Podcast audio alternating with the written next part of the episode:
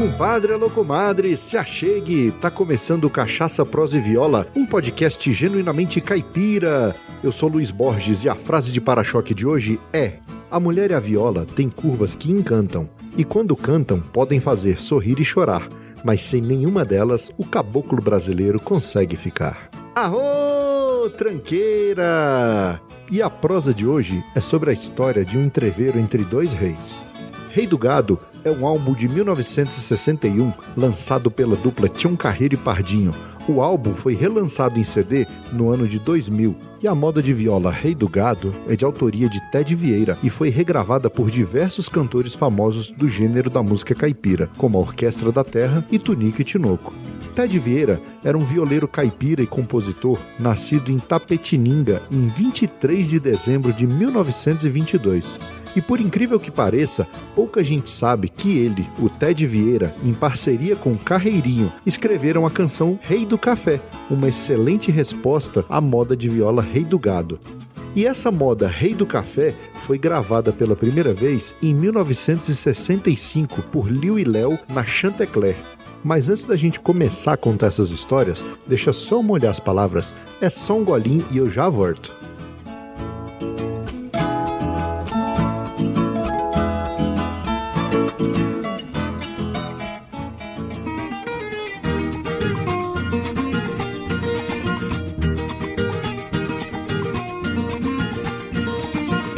Compadre, comadre, em primeiro lugar, muito obrigado pela audiência. É sempre um prazer prosear com vocês aqui no Cachaça Prosa e Viola. Assunto é só, você gosta do conteúdo do Cachaça Prosa e Viola? Então faça como o Alan Ricardo, o Marcel Hatz e o Valdinei André da Silva, que são padrinhos do Cachaça Prosa e Viola e apoiam financeiramente a produção do podcast. Para se tornar um padrinho ou madrinha é muito fácil basta acessar o site cachaçaproseviola.com.br barra apoie e escolher um valor que caiba no seu orçamento mensal. A partir de R$ 1,99 você já pode apoiar. É muito mais barato que uma dose de cachaça lá no Botecão do Assis. Uma dose nada, meu filho. Aí no mínimo gasta umas 5 garrafas. E se você quer ajudar, mas a grana tá curta, não tem problema. Você pode apoiar divulgando o podcast, curtindo os nossos episódios e postagens, comentando algo relevante nos episódios e compartilhando o podcast com seus amigos. Essas ações ajudam muito a esparramar cachaça, prosa e viola por esse mundão de meu Deus e não custam nada. E desde já, muito obrigado pelo apoio de vocês. Vocês são tudo de bom. No mais é isso. Vamos pro que interessa? Porque a prosa de hoje é um oferecimento da loja Eu Amo Cachaça. Para saber mais, acesse euamocachaça.com.br.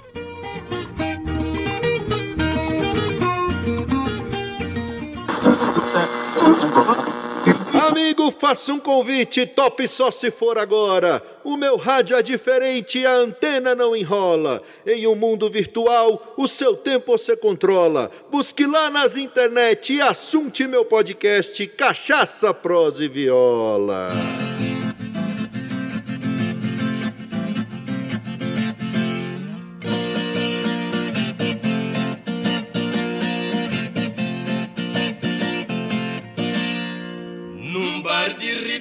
Preto eu vi com meus olhos esta passagem quando o champanha corria roto no alto meio da granfinagem.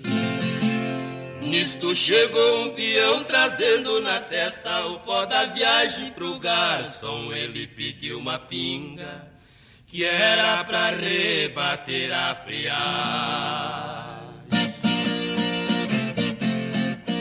O narrador conta que viu com os próprios olhos o fato ocorrido num bar de Ribeirão Preto, que fica no interior do estado de São Paulo. Ele faz questão de deixar bem claro logo no começo da história que esse tal bar é frequentado pela granfinagem da época e que a bebida consumida no local era o champanhe. De repente entra um peão, provavelmente um forasteiro, já que o narrador diz que ele traz na testa o pó da viagem. E pede uma pinga lá pro garçom e diz que a pinga é para rebater a friagem, ou seja, um esquenta-peito, devia estar com frio, chegando da viagem ali no sereno, queria tomar uma pinguinha para rebater a friagem. E é sabido que nessa época, no auge da cultura cafeeira, era comum que os fazendeiros mandassem seus filhos para a Europa para estudar. E aí, ao retornarem para o Brasil, esses jovens doutores, advogados, engenheiros, eles traziam de lá as tendências de moda, música, culinária e também a bebida. E isso foi fazendo com que a nossa cachaça e outros artigos produzidos em território nacional, território brasileiro, perdessem o seu valor.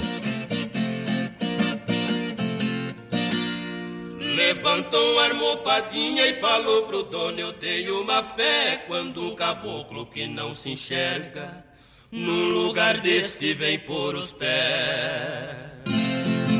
Senhor, que é o proprietário deve barrar a entrada de qualquer e principalmente nessa ocasião que está presente o rei do café. No dicionário informal, almofadinha é o mesmo que rico, mauricinho, com a roupa bem arrumadinha, engomadinho, enfim, esse tipo de gente aí. E é esse sujeito que se levanta e vai se queixar com o dono do bar, que desconfia quando um caboclo que não se enxerga, que é o tal peão lá, se atreve a entrar num lugar tão distinto. E diz ainda que é pro dono barrar a entrada do caboclo, até porque naquela ocasião o rei do café, que devia ser um cara muito rico e bem conceituado na região, estava no bar. E o tal Mofadinha, pelo jeito, ele não foi discreto. Ele falou tudo isso na frente de todos e com a voz alta. Isso fica claro porque a reação dos presentes é de aplaudir, né? Ele fala que foi uma salva de palmas.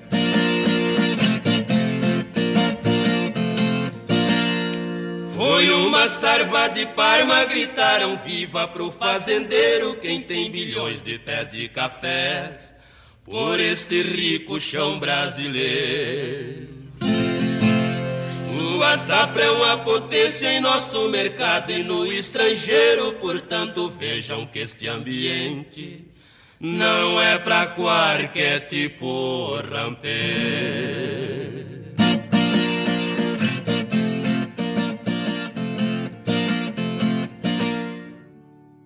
Ah, você tá doido. Nessa hora eu queria estar tá nesse bar. Eu queria ser uma mosquinha lá, só para ver a reação do peão. Já teve guerra na humanidade que começou por muito menos, vocês concordam? A essa altura, o garçom já devia ter trazido a pinga pro peão. Eu imagino que ele deu aquela talagada, bateu o copo no balcão, mas vamos ver logo que rumo tá tomando essa bronca que eu tô ficando curioso já.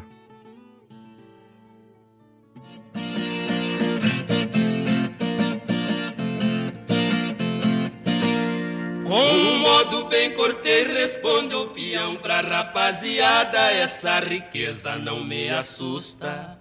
Topo e aposta qualquer parada. Cada pé desse café eu amarro um boi da minha invernada. E pra encerrar o assunto eu garanto que ainda me sobra uma boiada. Rapaz, não é que o tal peão é peitudo mesmo? O cabra não ficou por baixo e ainda propôs uma aposta alta. E não parou por aí. Para finalizar de vez a encrenca, o peão dá sua cartada final. Assunto é só.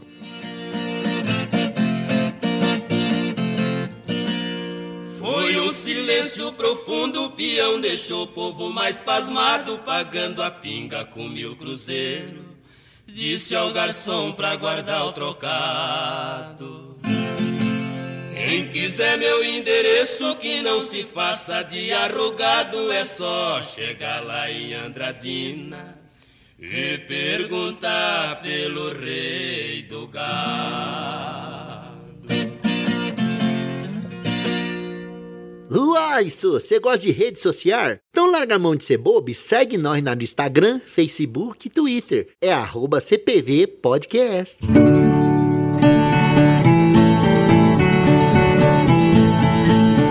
Aí eu senti firmeza, véio. esse tal rei do gado é direto e reto. E pelo jeito não gosta de levar desaforo para casa. Mas, como bom jogador de truco que eu sou, vamos analisar bem quais as manias que esse peão tinha nas mãos. Manilha, mania, manilha é o termo que a gente usa lá pro zap, sete copa, espadilha e sete ouro. São as cartas mais altas do truco.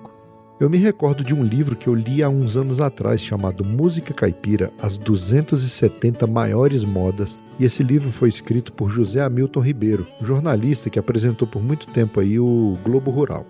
No trecho sobre a moda de viola Rei do Gado, ele escreve o seguinte: abre aspas.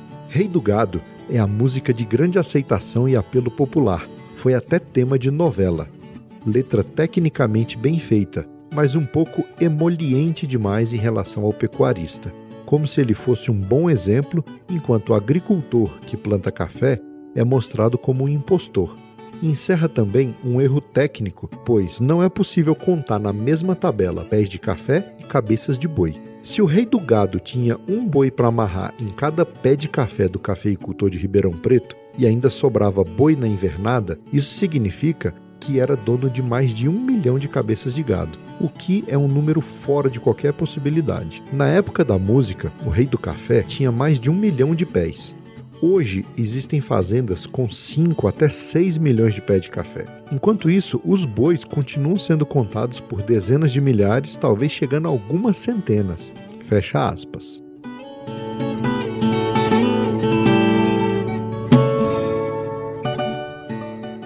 Para encerrar a questão de uma vez por todas, vou consultar meus compadres lá da rede Agrocast para ver o que eles têm a dizer. É uns caboclos aí que estão no meio, sabe contar boi, sabe contar pé de café. Vamos ver o que, que eles têm a dizer aí.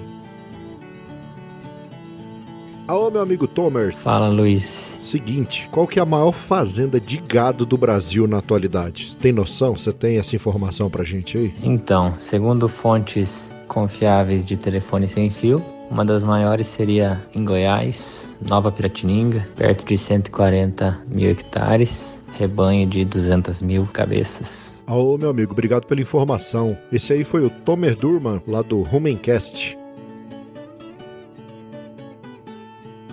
Grande Paulo Ozaki, você tá bom, meu amigo? Fala Luiz, beleza? Acabei de falar com o Tomer e fiz a seguinte pergunta para ele: Quantas cabeças tem a maior fazenda de gado do Brasil? Ele me respondeu que atualmente a maior está em torno aí de 200 mil cabeças. Procede essa informação ou você tem alguma outra novidade aí para contar? Na verdade, eu queria saber se tem alguma fazenda no Brasil que ultrapassa aí um milhão de cabeças de gado. Você sabe se tem? Então, cara, eu trabalhei num grupo lá no Pará que antigamente, antes mesmo de eu trabalhar, antes de 2013, eles chegaram a ter um milhão de cabeças. Sério? Só que eram várias fazendas é, espalhadas pelo Pará, né? Não era só uma fazenda, eram várias fazendas. Acho que é do Tomer aí que ele comentou de 200 mil numa fazenda só é maior, né? Lá eram várias. Beleza? Beleza, obrigado, meu amigo. Eu já até entendi o porquê dessas perguntas aí, hein? Ah, deixa eu ver se entendeu mesmo. Será que tem a ver com o fulano lá de Andradina, não? Acertou, ah, miserável.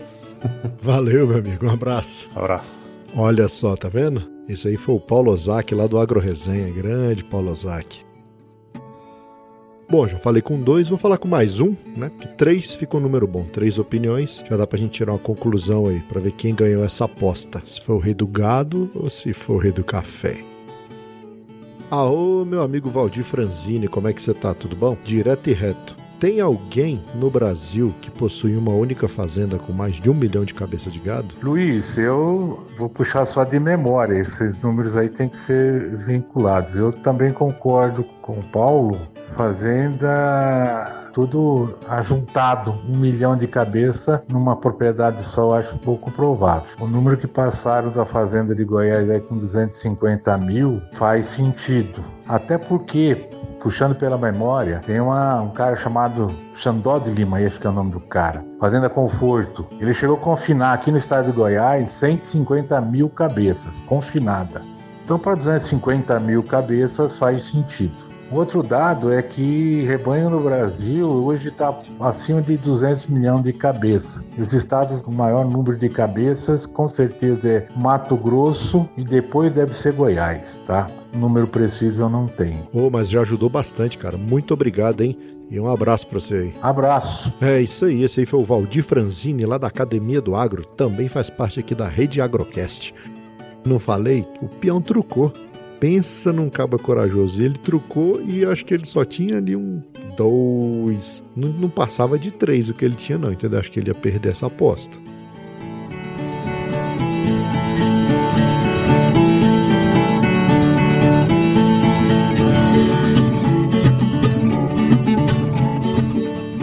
Olha só que bacana! O Cachaça Prosa e Viola faz parte da rede Agrocast, a primeira e maior rede de podcasts agro da podosfera brasileira, Conheça todos eles no site redeagrocast.com.br.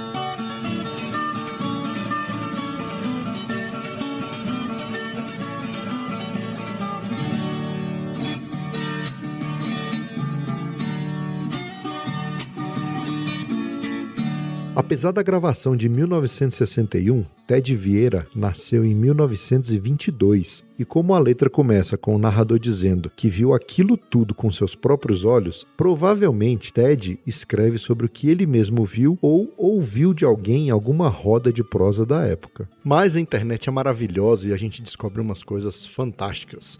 E pesquisando lá para poder fazer esse episódio, eu achei uma entrevista do Tião Carreiro num programa de televisão de 1991, onde ele conta exatamente de onde que o Ted Vieira tirou a inspiração para escrever O Rei do Gado. Assunto só. Rei do Gado, inclusive, falava de uma briga de um fazendeiro de café com... Essa moda é o Ted Vieira, um dos grandes autores. É. Para falar a verdade, de, de, para escrever moda de viola, foi um dos maiores é. autor para fazer moda de viola. Ted Vieira de Azevedo. Então, no bar 508 da Avenida São João, o, o rapaz, um tal de Orlando, chegou com um jornal é, contando a história do o Jeremilo Nardelli e, e o Auro Soares Moura Andrade. Uma discussão de jornal. Entendi. Entendeu? Um falando que o outro era bem-vindo, o outro falou, né, que, que tava, dá para tocar a vida se ele tivesse uma economiazinha e tal. Aí o outro falou pro outro, não, cada pé do seu café é um marrombu ainda me sobe muito gado. Que? Essa história. Então, o Jeremias, eh, tinha o Assis Chateaubriand, que era um jornalista da época, no Diário Associado, uhum. que escrevia essa, Então, através desse jornal, o Terry fez a moda. Rei do Gado. Eu gravei a moda foi sucesso. Até hoje é música pedida em, shows. Eu imagino que Rei do Gado.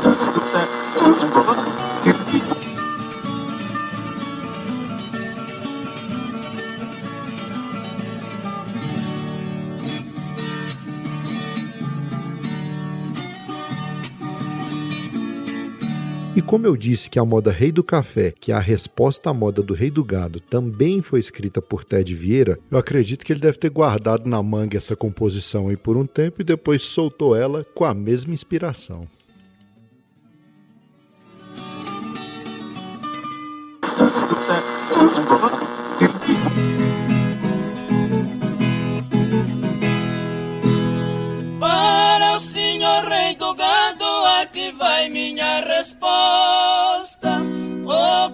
Penso a seu respeito, eu não digo pelas costas. O senhor saiu do bar sem ouvir minha proposta. Saiba que este seu criado não tem medo de aposta. Quem já escorregou na vida,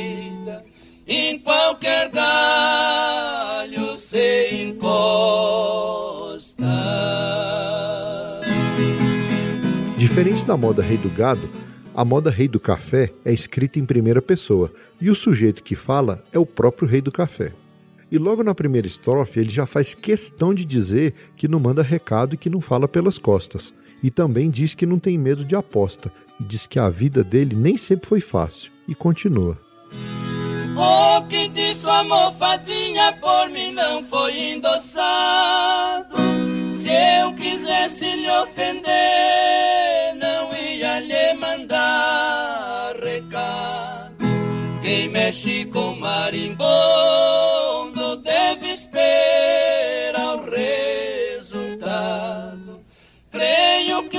senhor se esquece, meu amigo rei do gado, que um rei para ser rei precisa ser muito educado.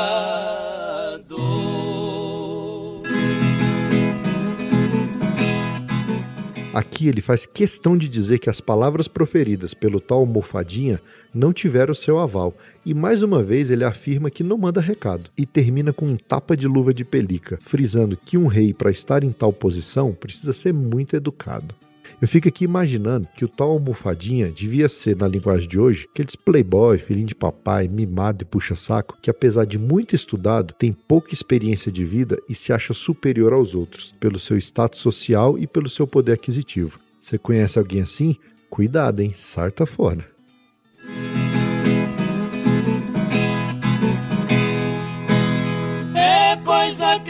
Acho feio um rico fazer cartaz.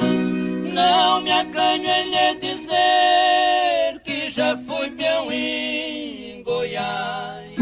Já pulei em burro chucro até de cara pra trás. Se eu tirar minha camisa no peito, mostro sinais de guampa de boi cuiabano. Oi na zona dos pantanais.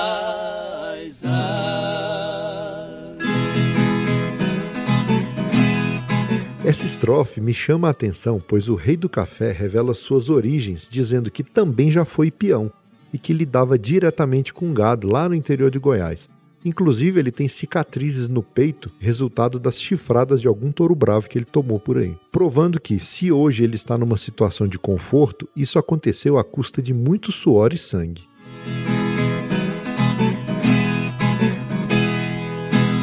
Quando eu vejo um cafezaio, poeirão de uma boiada,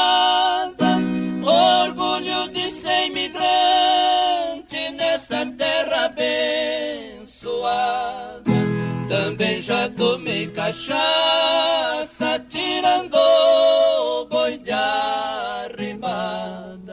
Se a balança do Brasil com café for ameaçada, eu corto meus cafezais, transformo tudo em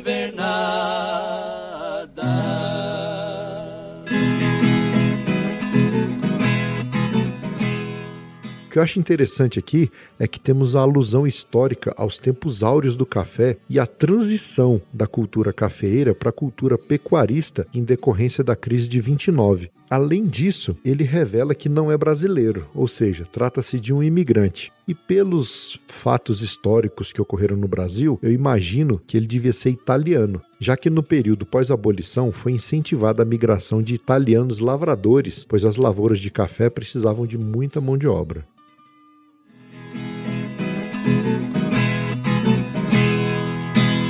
Deixe de apostar, amigo, não queira dar um passo errado. Vamos lutar ombro a ombro por este sono abençoado. Apesar de eu ser estrangeiro, nele eu quero ser. Onde brota ouro verde, nosso café afamado que dá glórias pro Brasil. Oi nas fronteiras do outro lado.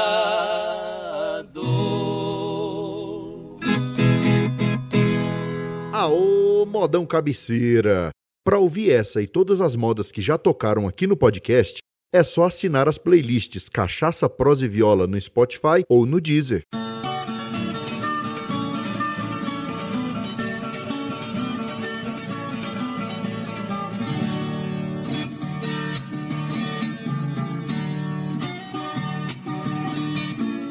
Fantástico. Um estrangeiro que veio para o Brasil, venceu com seu esforço e suor e tem tanto orgulho dessa nação que aqui quer ser enterrado. E ainda faz uma proposta valorosa. Em vez da gente ficar brigando para ver quem tá certo ou errado, vamos lutar ombro a ombro por esse solo abençoado. Olha que lindo isso, cara. Sensacional. Proposta que, aliás, cabe nos dias de hoje, onde tem muita gente que vive torcendo aí pro seu oposto errar, cair, se lascar, enfim. Eu não vou falar palavrão aqui não, porque não convém todos nós, enquanto nação, devíamos seguir aí o exemplo do rei do café e lutar ombro a ombro pelo bem comum. Mas essa é só minha opinião. Um Hellis caipira, violeiro, cantador, cachaceiro e podcaster.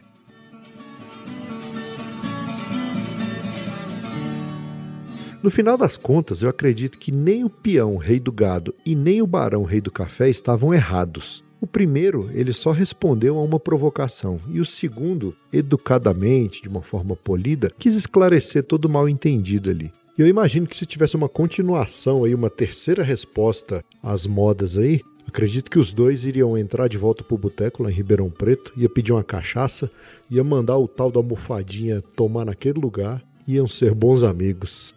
E fica aí o desafio para os compositores, os cababão na caneta, escrever aí a terceira resposta de Rei do Gado e Rei do Café. Como é que acabou essa história? Conta aí, Gersamar. Duvido.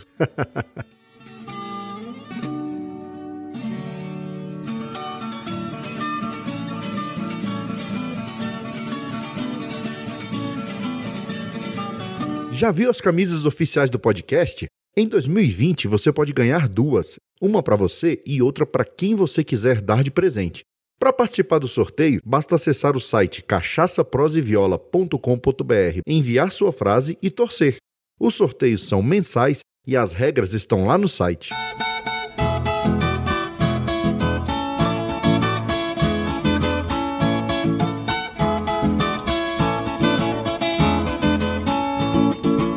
E aí, gostou? Então divulga o Cachaça, Prosa e Viola para seus compadres, para suas comadres e ajuda nós a esparramar a cultura da viola e da cachaça por esse mundão de meu Deus. Os programas agora são semanais e os novos episódios continuam publicados sempre às quartas-feiras. Mas você já sabe, né? Como é podcast, dá para baixar e ouvir onde e quando quiser. Isso é o que a gente chama de liberdade. Se você nos escuta lá pelo Apple Podcasts, faça uma gentileza, deixa lá suas cinco estrelinhas e o seu comentário. Essa avaliação é muito importante para fazer o Cachaça Prosa e Viola aparecer para mais gente que escuta por lá. Faça isso também no seu agregador. Se ele tem a opção lá de você classificar, de você dar cinco estrelinhas e de você deixar seu comentário, faça isso também. Eu estou sempre monitorando lá quem está escrevendo, acompanhando os feedbacks, acompanhando as dicas para a gente poder melhorar o conteúdo aqui do Cachaça Prosa e Viola para você que merece toda a atenção do mundo. E para ficar por dentro das novidades, acesse o site cachaçaproseviola.com.br. Lá você encontra os detalhes de cada episódio, além da nossa loja de camisas. Tem uma mais bonita que a outra. Ao comprar qualquer camisa ou qualquer caneca, enfim, qualquer produto lá no nosso site, você contribui para a produção desse podcast. No mais é isso. Obrigado pela audiência, até o próximo episódio e tchau!